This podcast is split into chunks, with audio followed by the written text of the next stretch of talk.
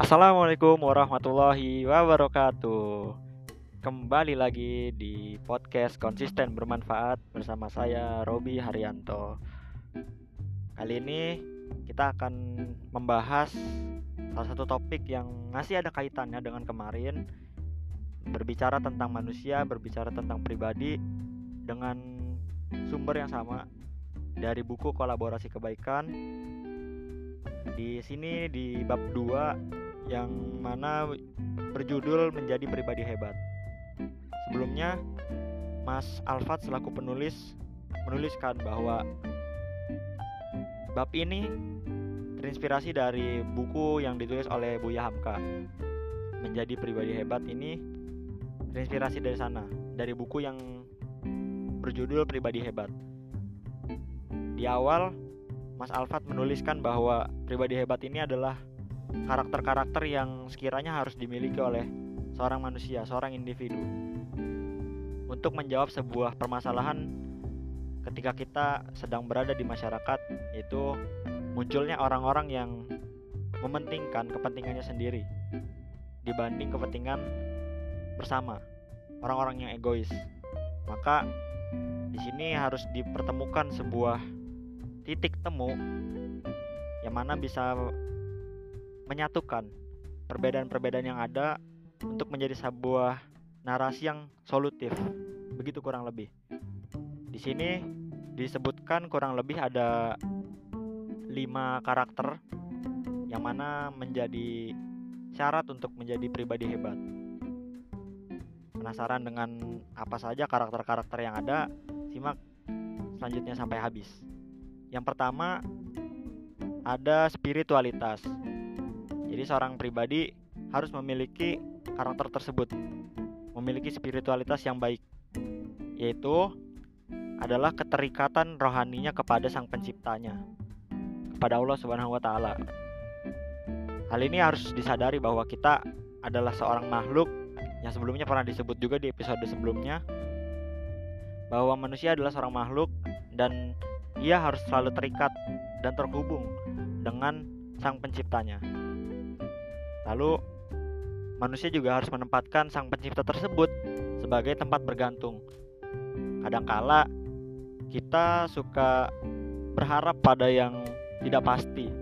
Berharap kepada manusia yang tidak bisa disandarkan atau tidak bisa diharapkan untuk uh, mendapatkan sesuatu tersebut. Maka kita harus kembali lagi menempatkan diri kita untuk bergantung dan menyandarkan segalanya kepada Sang Pencipta. Berharap hanya kepada Sang Pencipta tersebut. Itu aspek pertama, aspek spiritualitas. Yang kedua, seorang pribadi hebat harus memiliki integritas. Kita kenal dengan kejujuran ya. Yang mana juga ini telah dicontohkan oleh manusia terhebat seorang pemimpin yang tidak pernah lekang oleh waktu Nabi Muhammad SAW yang dijuluki dengan atau yang memiliki sifat sidik ya ke, kejujuran.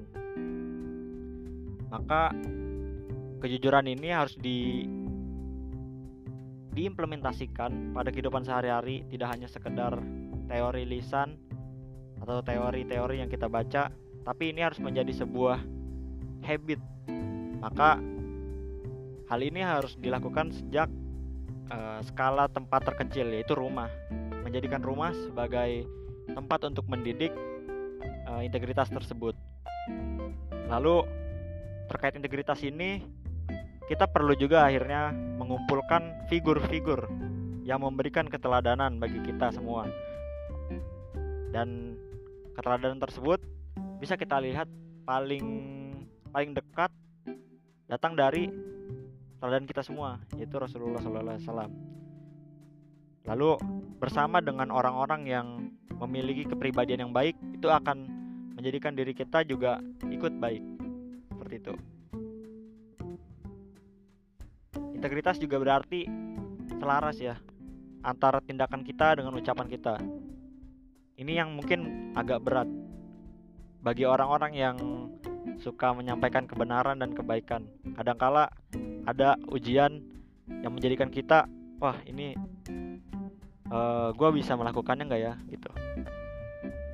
Maka kuncinya adalah memantaskan apa yang telah kita ucapkan juga kita lakukan. Dan salah satu ikhtiarnya adalah kalau dari saya ya dengan membuat podcast ini. Ketika saya sudah menyampaikan dan saya mendengarkan, maka saya akan mengingat, oh, saya pernah bicara ini dan saya harus melakukannya karena ini baik gitu. Lalu karakter yang ketiga, pribadi yang cendekia. Artinya dia memiliki ilmu yang bermanfaat. Ilmunya bisa menjadi harapan dan pelita bagi orang-orang di sekitarnya. Ilmunya bukan untuk mendebat, memanfaatkan orang lain yang lebih bodoh mungkin seperti itu, dan kerugian-kerugian lainnya. Ilmu nggak seharusnya begitu. Ilmu itu memihak kepada kebenaran. Dan sering kali kita menemukan kegagalan dalam mengkolektifkan kecerdasan. Jadi orang yang pintar Orang yang pintar hanya akan terus pintar sendirinya, lalu yang bodoh akan terus bodoh. Ini yang gagal menurut Mas Alfat dalam buku kolaborasi kebaikan. Gagal mengkolektifkan kecerdasan. Yang kelima, transformatif, yaitu melakukan perubahan. Tentu perubahan yang baik. Yang sebelumnya kita masih banyak kekurangan, maka kita harus menantang diri kita untuk mengalahkan kekurangan itu untuk menjadi sebuah kekuatan. Yang keenam, oh ya sorry, ini jadinya ada enam ya, yaitu melayani sesama. Pribadi yang hebat akan melayani sesamanya, orang-orang di sekitarnya. Dan ini juga menjadi salah satu ciri pribadi seorang muslim yang baik, yaitu memberikan kebermanfaatan. Orang yang paling baik adalah orang yang banyak manfaatnya bagi sekitarnya itu mungkin yang bisa saya sampaikan sedikit cuplikan ya dalam buku kolaborasi kebaikan di bab 2 menjadi pribadi hebat. Semoga kita bisa menjadi orang-orang yang bisa memproses diri menuju kebaikan tersebut. Sekian, Assalamualaikum warahmatullahi wabarakatuh.